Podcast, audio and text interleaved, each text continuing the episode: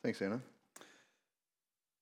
Good morning, everybody. We are working through uh, the book of Romans, um, one of the larger books in the New Testament, and we are working from it backwards. So we are, we've, we covered chapter 16 first, we covered the last half of chapter 15 last week, and now we are at all of chapter 14 and the first part of 15. And the reason why we're working from it backwards is because the end of the book really sets, sets the, the occasion and the context for the book of Romans that all of the deep theology in chapters 1 through 11 are speaking to.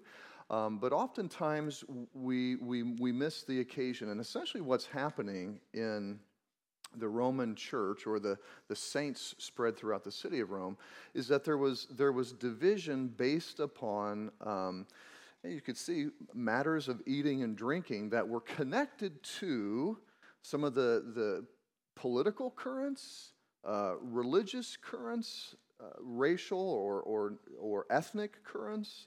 And so these issues of, of what to eat or, what not to eat or what to drink or what not to drink was causing a lot of division.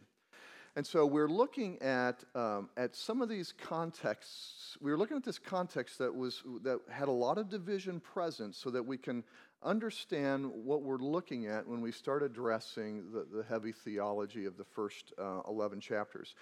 So this is, uh, this, is, this is not an easy series to go through for the sheer fact that it's the book of Romans that we're trying to cover in uh, fewer chapters than, fewer sessions than there are even chapters. So 15 weeks, I think we're looking at, or 12 or 13.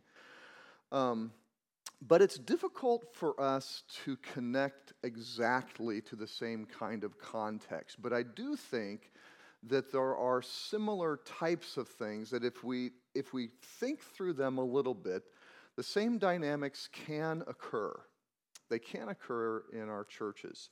So if we, if we think about um, matters of opinion in our day, okay, and it's important that we look at these issues as matters of opinion. Now, for Paul to have categorized what they ate and drank as a matter of opinion would have been a very bold thing for him to say. But in chapter 14, uh, he starts out.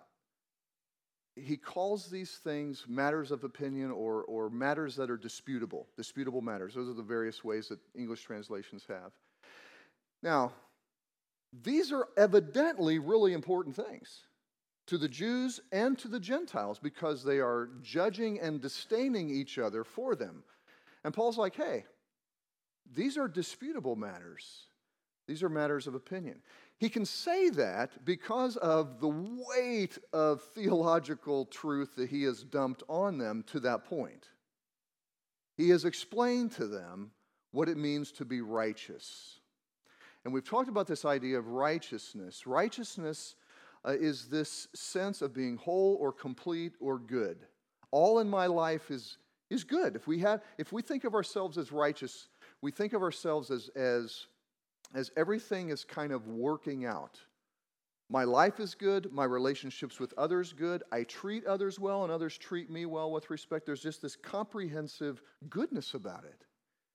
And see, this definition of what righteousness is, is what Paul has had to work so lengthy at. And so, what we're trying to do is kind of, we're starting with the back and saying, hey, here's what we're called to from an obligation and obedience standpoint, because Paul says that his purpose is to bring obedience to the Gentiles, obedience to God from the Gentiles, from the nations of the world.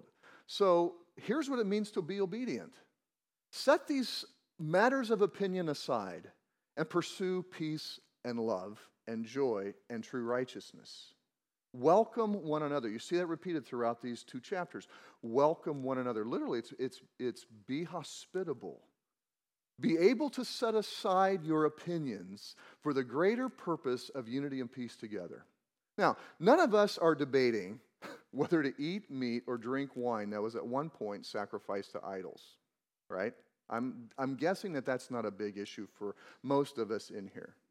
Now, but if you start thinking about, okay, where do we, where does our culture and where are we tempted to assign morality?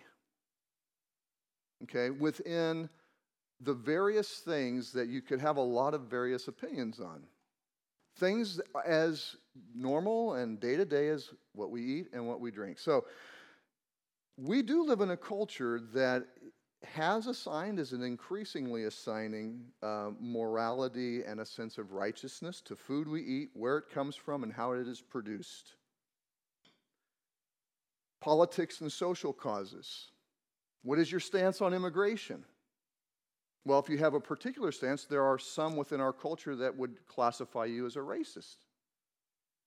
And that's not necessarily the case, which you can see if you are reading the New York Times around all of these things. There are uh, liberals that are increasingly saying, listen, you have, to, you have to have some policies on immigration. You just can't have open borders. And to say that is not being a racist.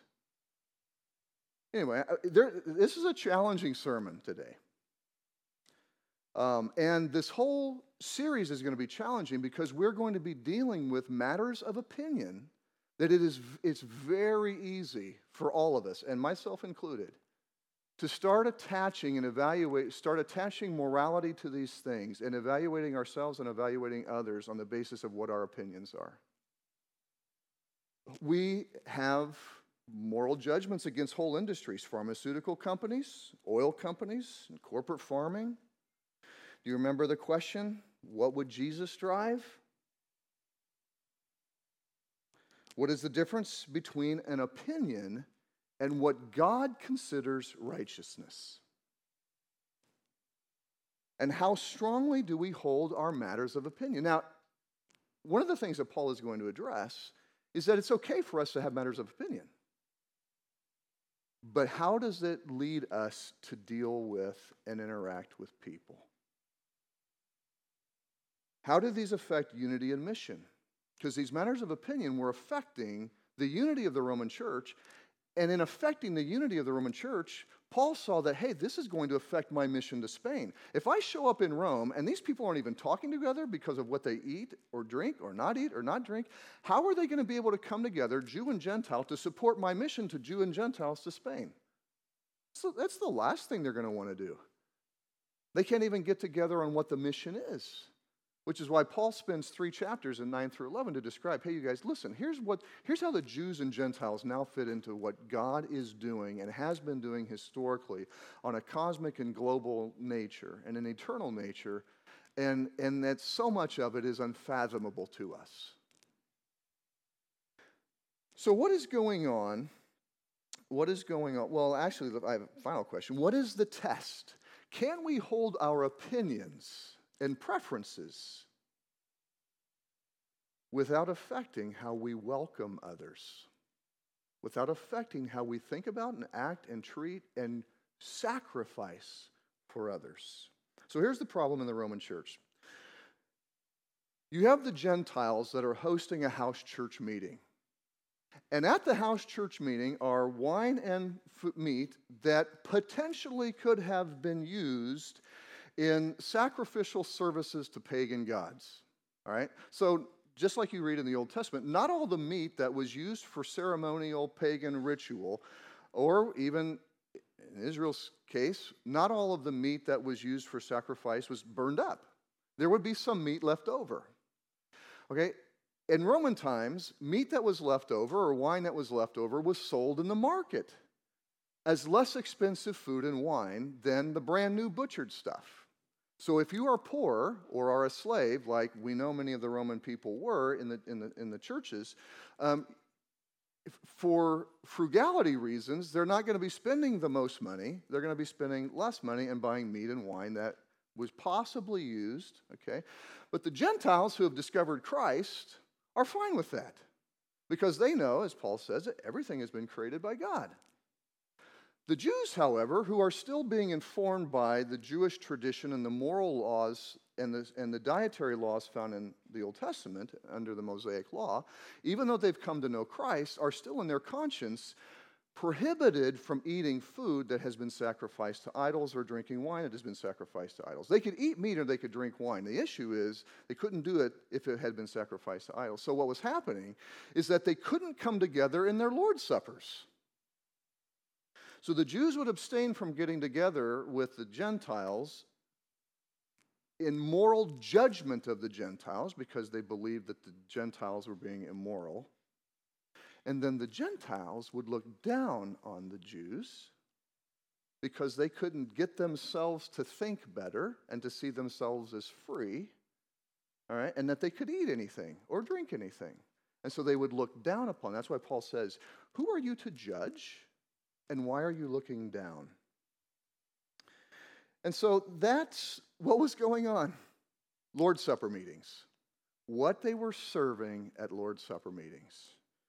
Now, again, I haven't, I haven't um, observed any of these kinds of dynamics in our Lord's Supper meetings because of what people are serving. Okay?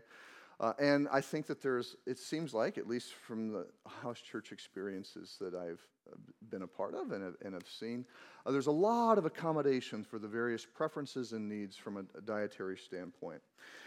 But what Paul was looking at was a complete breakdown in unity, and instead of the church showing light in the midst of a dark world, they looked like the rest of the world because there's all this racial tension going on in the city of Rome. The, the Romans um, had uh, kicked out all of the Jews earlier, and, and, now they've come back. But there's all this, this racial and ethnic tension in the, in, the, in the city of Rome, and the church looks like Rome.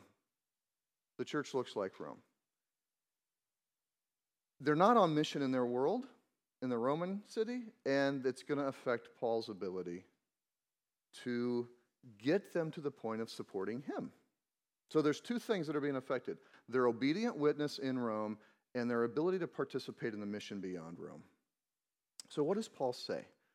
What does Paul say? He says, first of all, avoid passing judgment. Well, don't judge, change your behavior. Now, he can say that at this point because he has spent many chapters explaining the gospel up to this point, but he expects that they have understood the gospel to the point where to sit in judgment of another person is not right to do because it is God alone who judges. And then he says, avoid disdaining. So quit judging people and thinking of them as moral failures. That's what judgment means. You condemn them to a, a place of moral unrighteousness that kind of is unredeemable. You've committed a, an offense that, that can't be redeemed.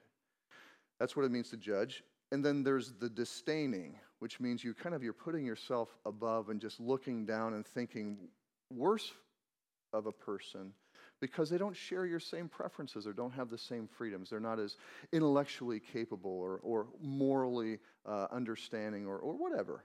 There's a, there's a moral condemning and then there's an arrogant disdaining. Those are the dynamics present. So, Paul, there's a number of principles that Paul lays out. The first one is that um, no one has the right to stand in judgment over another because there is no one who has the right to stand in judgment over the servant of another master. That master being Jesus Christ. Who are you to judge another Christian? Jesus Christ is able to make that other Christian stand because he has died for them. He has washed their sins away. And again, we're going to, when we get into the texts on the gospel, I hope we get in. I hope it, we enter. In, we're going to, you guys, we, the, the challenge with these sermons is that we are leaving a lot of issues and questions unaddressed. We just are. And so I, I hope and am anticipating and designing to some level that we're going to get into these, these chapters in the earlier part of the book and we're going to be ready for it because we're going to be longing for some deeper clarity on what it means to be a righteous person, which frees us. It frees us in a whole lot of ways. Principle number two it is a sin to cause another brother or sister to violate their conscience. For to violate one's conscience is sin, even if the act is not seen by God as sin. Now, let me kind of explain. What we need to do is identify the various characters that are present in this narrative. There are five. Okay, it's not just weak and strong, Jew and Gentile. Not ten, five, excuse me. Um, you have two characters that are mature. All right? And I, you have the first character where they you would call them a participant. Okay, so let's let's make this a little more interesting and maybe connected. Let's say the issue is not food sacrificed to idols, but whether you're going to have a hamburger made out of beef or one made out of vegetables. Okay? I was at Burger King this week and saw the Impossible Burger. Anyhow, I didn't eat it, but. Okay, so we recognize that this is a dynamic, and I had a conversation with a friend of mine who is, who's been a vegetarian since uh, 1982. All right, and she sees a lot of moral issues connected with eating meat or not eating meat. Now, she, her husband eats meat and she doesn't judge him, okay, but she has her own conscience and values that she holds. All right, so let's make that. So we have the person that eats hamburgers made out of beef, all right, but they don't judge others or look down upon others for not eating beef, all right? It's a mature person that knows their preferences and opinions, it's free with them, is at peace with them, doesn't look down on others that doesn't share the same opinion.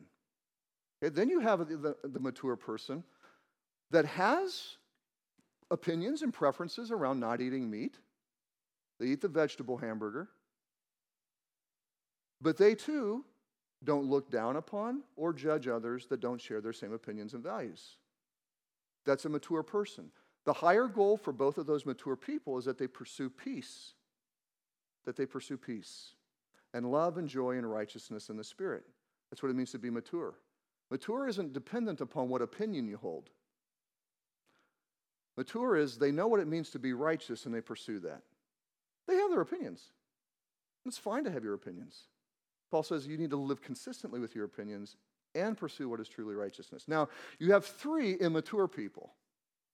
So those are the two mature the beef eater and the non beef eater that pursue righteousness. Now, the immature people, you have the first immature is you have the beef eater that looks down upon those who are vegetarians.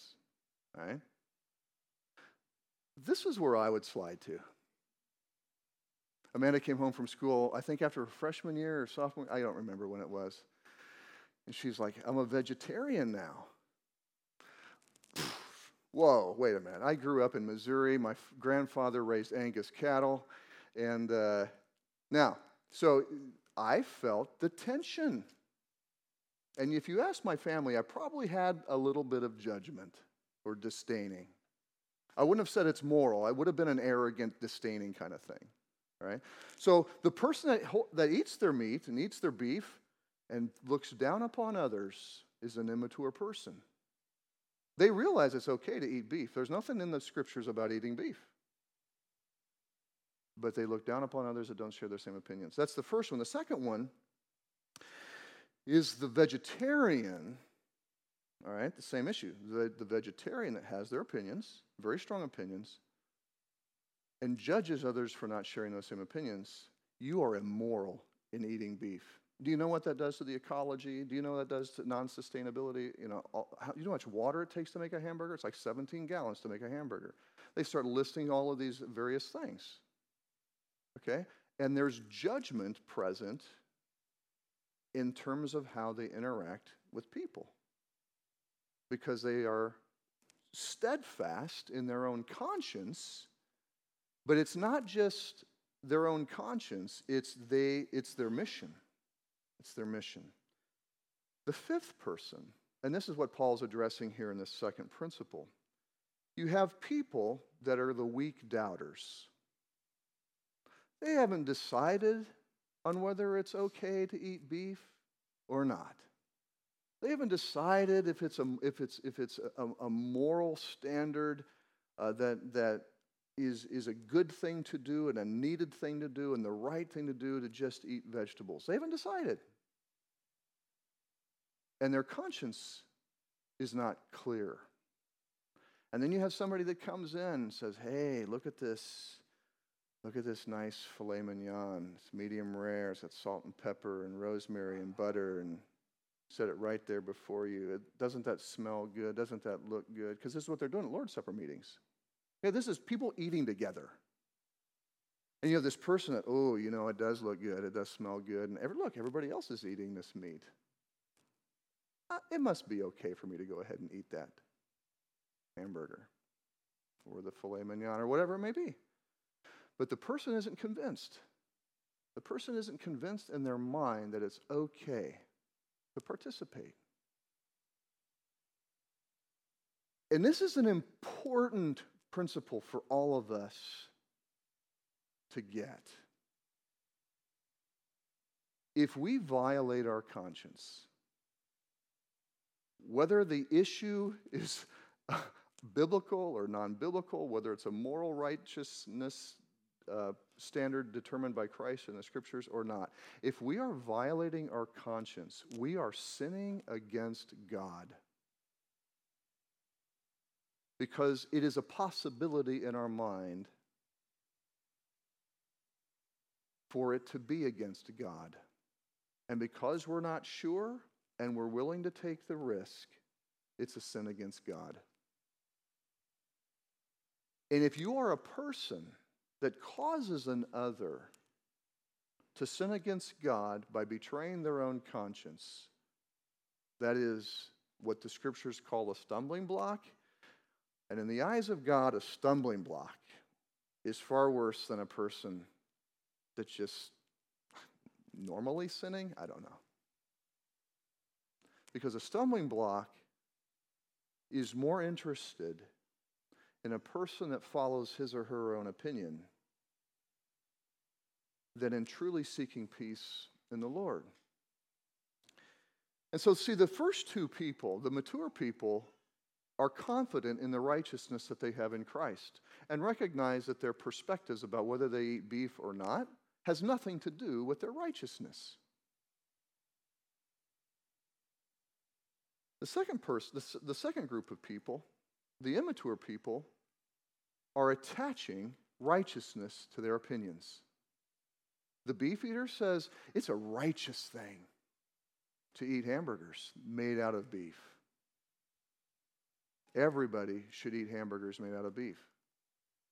And part of who they think of themselves as a person and what makes them a good person is that they eat hamburgers made out of beef. Which, if you think about it, and obviously it sounds really silly. But do you know what? When we judge others or look down upon others for not having our own opinions, it is silly. And it is divisive. I'll tell you a big struggle that I have and I confess this to my brothers and sisters in, in Mozambique, but you go to Mozambique, they do an excellent job of keeping things tidy and cleaned up in their personal spaces. Like they're out there at four in the morning sweeping up leaves and sticks that are in their yard every morning, okay? It, it's clean. They, they, they dress well, their places are clean. Sometimes, if you're living, if, if people are living like in a dirt house, like a dirt floor, and it's mud walls and thatch roof made out of straw, they still really do a great job of trying to get that as clean as possible. But in public spaces, you guys, it's like the public space, the place, the public places are like just trash cans that anybody, you can't find a trash can. They just throw the trash everywhere. Okay? Now, We may not like that. I may not like that. But I feel these feelings coming up within me about how I think about people, Mozambican people, because of how they deal with their trash. I don't like dirty things. I don't like it, it just it's okay. And there there are millions of other issues like that. That when the, the minute I step into a foreign country, that just start attacking me. And my, I can feel my flesh stirred up, and this temptation to disdain is very powerful within me over the most trite things. And it is a daily battle to, to, to go into contexts with a spirit of welcoming and grace because of these very trivial things. I, am just being honest with you. It is a daily battle. It took me about four or five overseas trips to Nigeria to get to the point where I was determined that I was not going to complain about my circumstances. And it, guys, let me tell you what, it was, it was, it was, I, I think uh, in many cases, some of the efforts that I've been engaged with overseas have done more to strengthen my own walk with the Lord because of its challenge to me about my arrogance, to be quite honest with you.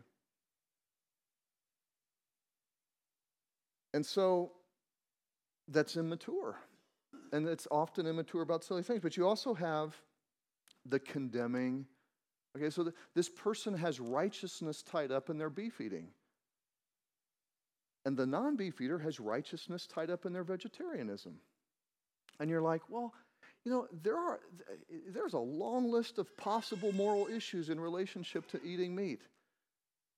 You know what? There are food inequality, non sustainability, how, how corporate farming affects all these things, and, and water, and, and climate change, and global warming, and how that's dis- disproportionately affecting those in um, developing countries versus the Western countries who use. You know, I, you know, I get it. I have read it. I continue to read it. And one of the things that we're going to see in, chap- in chapters 3 and 4 and 5 is just we have to come to a recognition in chapter 8 that there is no possible way for any of us to get away from sin and the corruption that sin has in the world. And there is a reason why the scriptures are very focused in terms of what defines righteousness. And it comes down to our righteousness is found in the person and work of Jesus Christ. And he's laid out very clear standards for what that means and there are a lot of things that we can form opinions about. And Paul's saying, listen, don't form, don't, don't not form opinions. Don't not have personal preferences. But if you find that if you find that it is affecting how you treat and think about other people, we've got a serious problem. We've got a serious problem. And so that's that second principle. It's a sin to cause another brother or sister to violate their conscience. Hold your opinions, be strong in your opinions. Don't push them on others because you may become a stumbling block. Principle number three our goal is to pursue peace and mutual growth, to welcome each other in love, peace, and unity. You guys, that is our goal.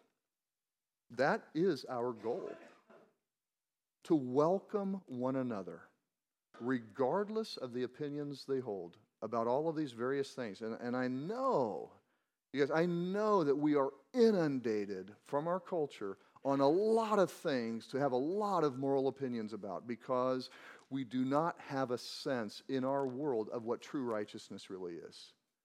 And our world is clamoring and crawling and scraping for identity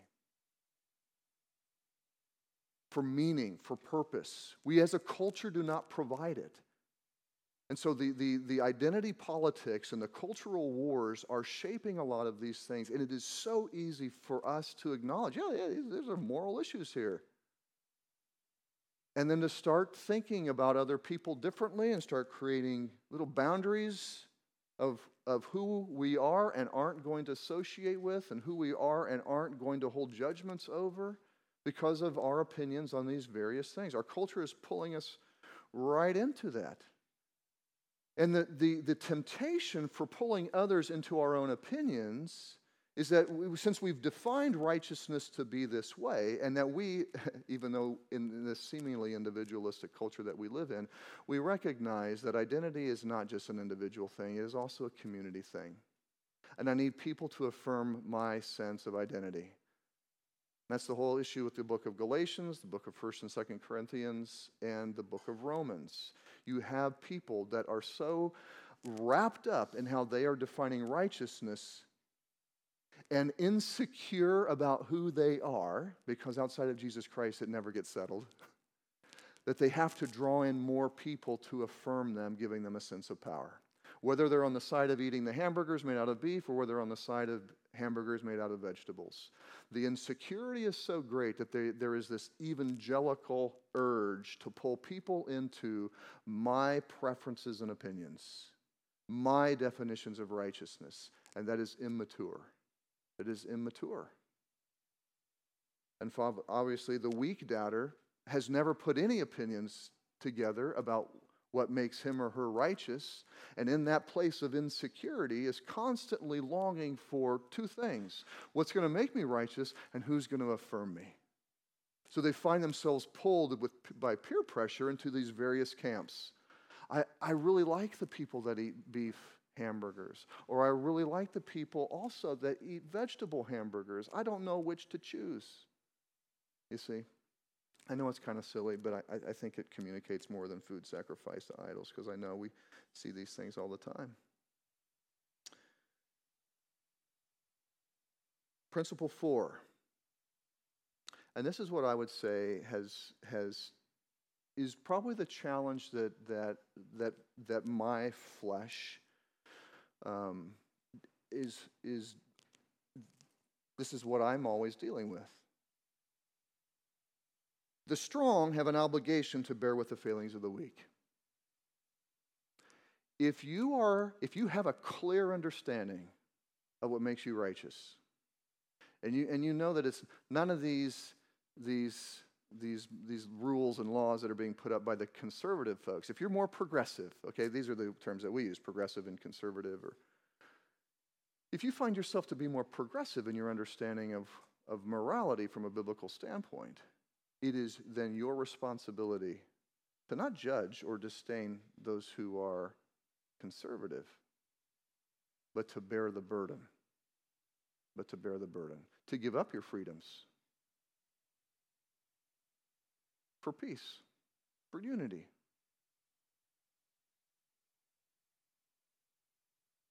Can you have fellowship and eat and drink with people in your freedom?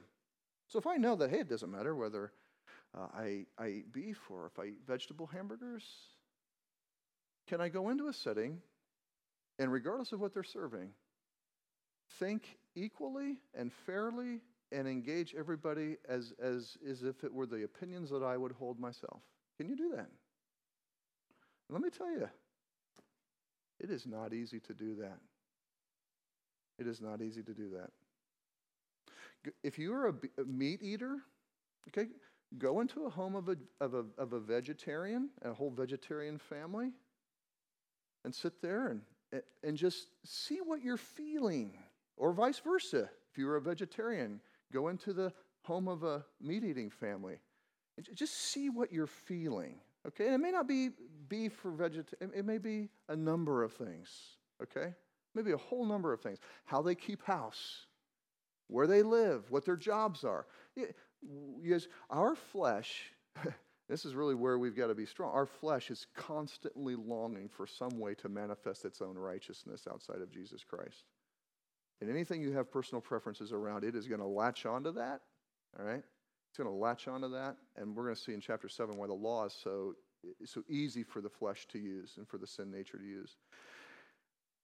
It's going to latch onto that, and that will be your battleground.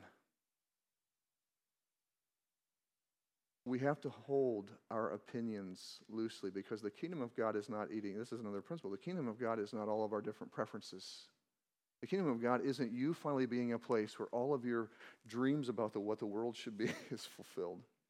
The kingdom of God is peace and unity and righteousness in the spirit and fellowship with other brothers and sisters in Christ from a whole wide and very diverse background. Why does this make any difference? If we don't get settled on what makes us a good person, then we are going to constantly be battling ourselves internally. We have to become very knowledgeable and secure in what it means to have the righteousness of Jesus Christ, which is why we're going to spend a lot of time on it when we get to those chapters it is a scholarly book, it is a challenging book, but you know what? This book was not written for the professional theologians. This book wasn't even written for the elders and the deacons. This book was written for the saints in Rome. Uneducated slaves, two thirds of them is what it is thought. This book is meant for everybody in the church to comprehend and to understand, and we have got to define what God defines for us as having Christ's righteousness. If we don't get settled on it, we're going to be constantly battling ourselves in our insecurity. We're going to constantly be battling others, either compelling them to be like us or fighting them to stay away from us.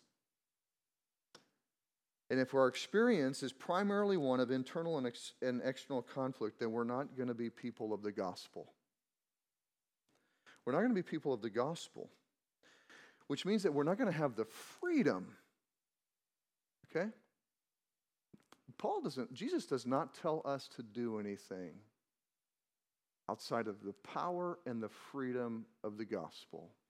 If you cannot go into obeying Jesus Christ, for love for Him and for love for others, because of the overwhelming freedom and joy that Jesus Christ has given you, you're not following Jesus. You're following some sort of law, and it will wear thin, and it will wear out, and it will make you frustrated. It will make you frustrated. If we really want to truly follow Jesus Christ in this kind of really radical living, where we can go into any context holding our opinions at bay and loving in, in attitude and in action, in welcoming and showing hospitality.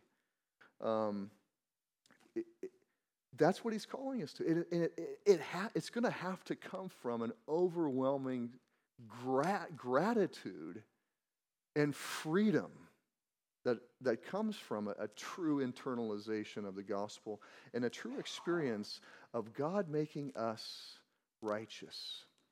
Here's the first time I understood the gospel. I mean, we, you know, Paul says we go from faith to faith. But for several years in my early Christian days, and I happened to be studying the book of Romans. It was the first book I thoroughly studied. Took, I spent a year in the book of Romans. Um, I was wrestling with God's uh, acceptance and delight in me. I just did not ever believe that that was possible outside of me really performing highly. And, and that's easy for, for, for me to succumb to. I come from a performance based family, I'm a performance based person, and we, we all are in a lot of ways.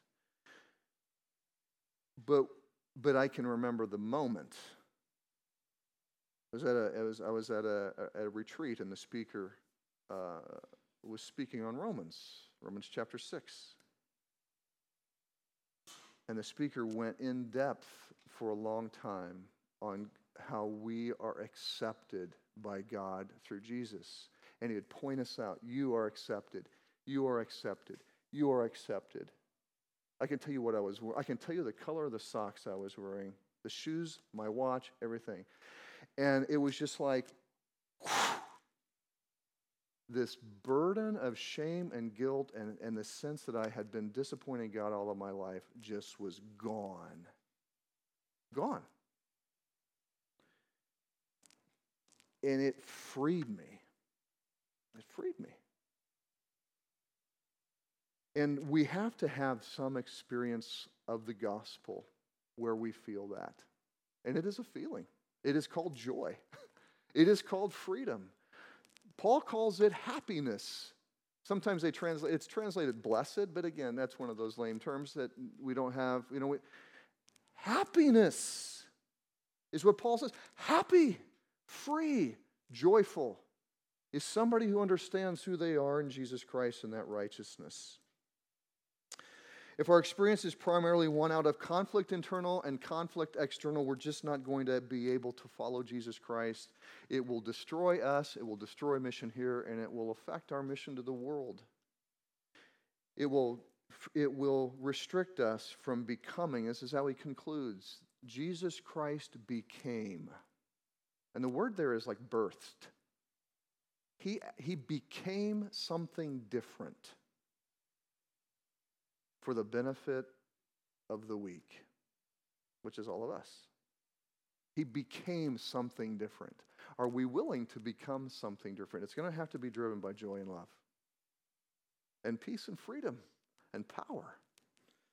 Scot McKnight says this on this, on this chapter, and in conclusion to his book on Romans, which is called Reading Romans Backwards, he says, The message is a lived theology of Christoformity. That's his word of becoming Christ like.